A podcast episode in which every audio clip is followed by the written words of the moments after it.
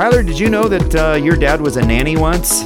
My dad was a nanny. Yeah, Uh, so let- y- I think I did know that, but that it, it still strikes me as a terrible idea. It was not a terrible idea, but let me get to that. Um, I don't. so, so, so that's the. That, just that's, does. That's the teaser before we before we roll the credits um, and, and get into the episode. No, so like um, he wouldn't like wander off in his mind just to something else, and then I don't know something would catch fire for a variety of hilarious reasons. I'm I'm sure that happened. I'm sure that happened. Well, so so um, in high school and early college, I worked for the Gallup polls. Did I ever tell you about that? Uh, he worked the poll. Um, so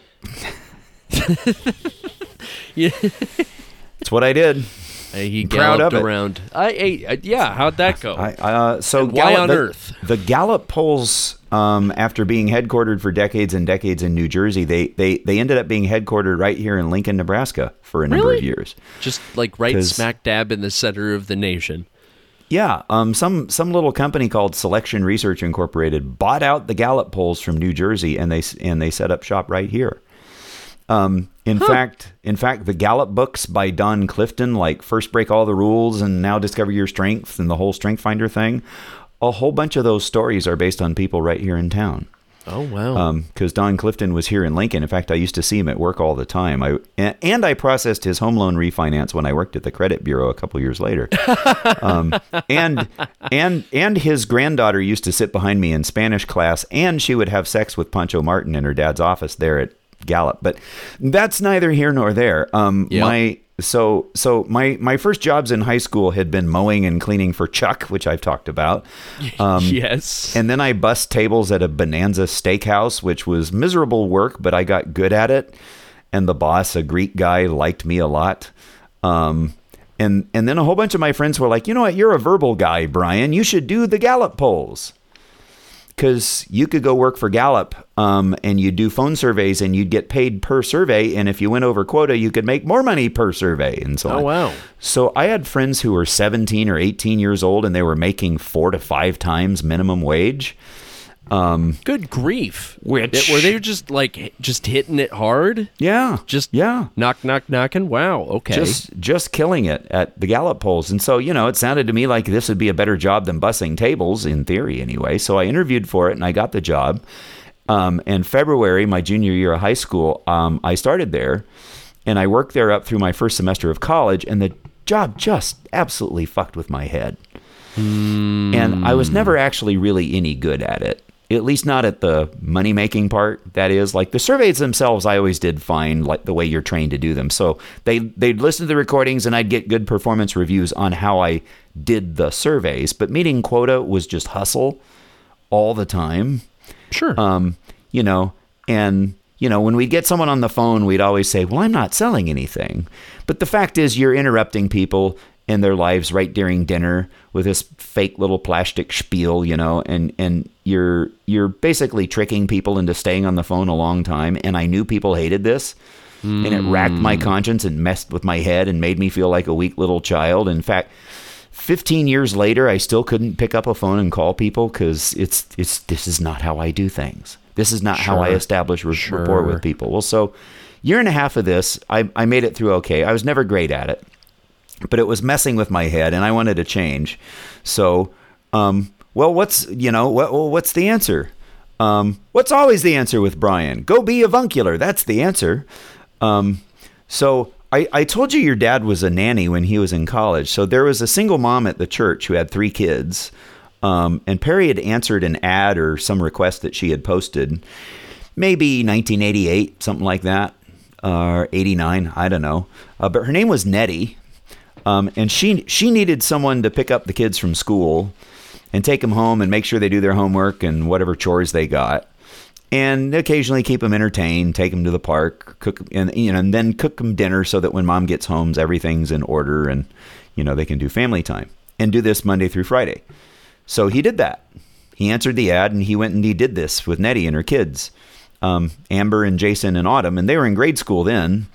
Um, Laura also helped out occasionally. oh, fun. So Nettie, Nettie did the flowers at your parents' wedding. So any photos you see with the flowers, that was they're, Nettie. They're good. and her gift to Perry and Laura for all their help. Wow. So, yeah, in fact, Nettie's a lot like your mom. You know, cool-headed, pragmatic, but also with a really good sense of humor, and she, man, you know, manages to stay on top of shit really well. Um, so, so Perry did that for a year maybe, and then he went on to do other things. And then autumn 1990, I'm sick and tired of doing Gallup polls. So one day I just called Nettie. I'm like, you, you know, you had good luck with Perry. Uh, do you want some help around the house? Want to try me out? Um, give me a shot. And she's like, you know what? That might actually be a good idea. Aw. So we made arrangements and I left the Gallup poll job. And then on the 1st of December 1990, that's what I did. I went to work for Nettie. And December 1990 was very cold. But um, so Amber was the oldest. She was in eighth grade. And I'd pick her up in the big, giant, embarrassing Chevy that I had. You know, the one covered in rust that had the hole in the back seat. oh yeah. Um, where you could see the pa- pavement w- if you looked in just right.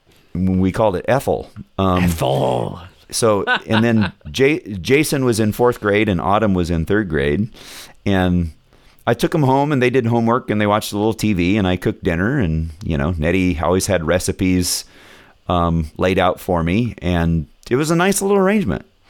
So after two years of Gallup polling and struggling to make quota and bugging people during dinner who don't want to be bugged and don't want to talk to you and trying to just stamp out my own nuanced sensitivity to people to try to make money Sounds like fun, Brian. just, just so I could make a buck. Um, being a nanny for three kids was just what the doctor ordered. I needed some healing, so that was how I healed.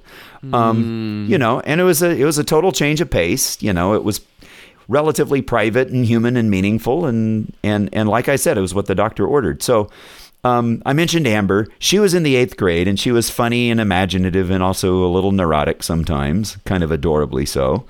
Um, Jason, Jason was small framed and athletic, and he went on to be a military guy. Um, Autumn was also athletic. In fact, she, she Zaylin reminds me of Autumn, Okay. um, minus Zaylin's shrieking anxiety. yeah. My, but, my, uh, my little sister. Yeah. She's Yeah. yeah. Okay. Okay. That So- makes a lot of sense. So yeah, I I, and I, I can see what you mean. Like kind of ambitious, but like w- minus the shrieking anxiety. So that's like assertive and curious and extroverted with a lot of athleticism.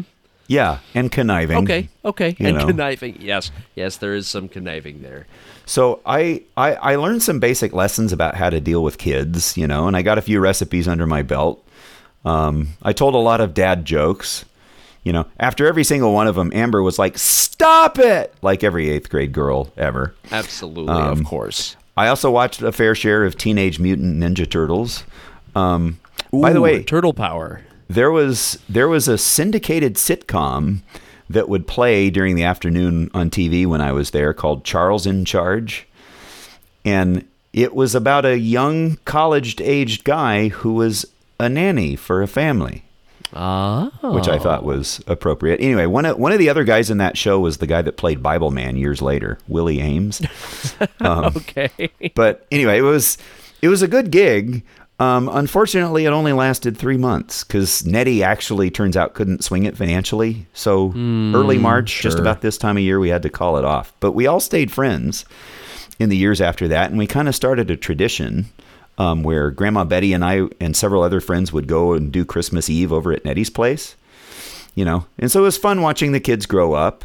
Um, Amber got married. She's in San Antonio with I don't know three kids, something like that. Um, Jason joined the Navy, married a smoking hot wife, and lived on Oahu for some stretch of time. Um, Autumn is in Autumn is in Iowa. Um, so you know, when you need some healing after having your head fucked up by trying to do cold calling for a big nationwide corporation, and you're wired the way Brian is, just go be avuncular. Yeah, go so care for go. somebody. That's interesting. I it's uh, it's fun when the the the actually right thing to do when you need to be careful cared for is to care for somebody Yeah. And and get And back to what really people. matters and connect with people. That's so good. Yeah. So I did that job, and your dad did did that job. Well, Avankatron 9000, I'm glad you're back at it like a crack addict. Always, always am. Um, wh- what, what are we going to talk about tomorrow? Um, the the next one. Um, oh yeah, confidence builder or reality check. That's the theme for tomorrow. So I'm looking forward to it. Very good, as am I.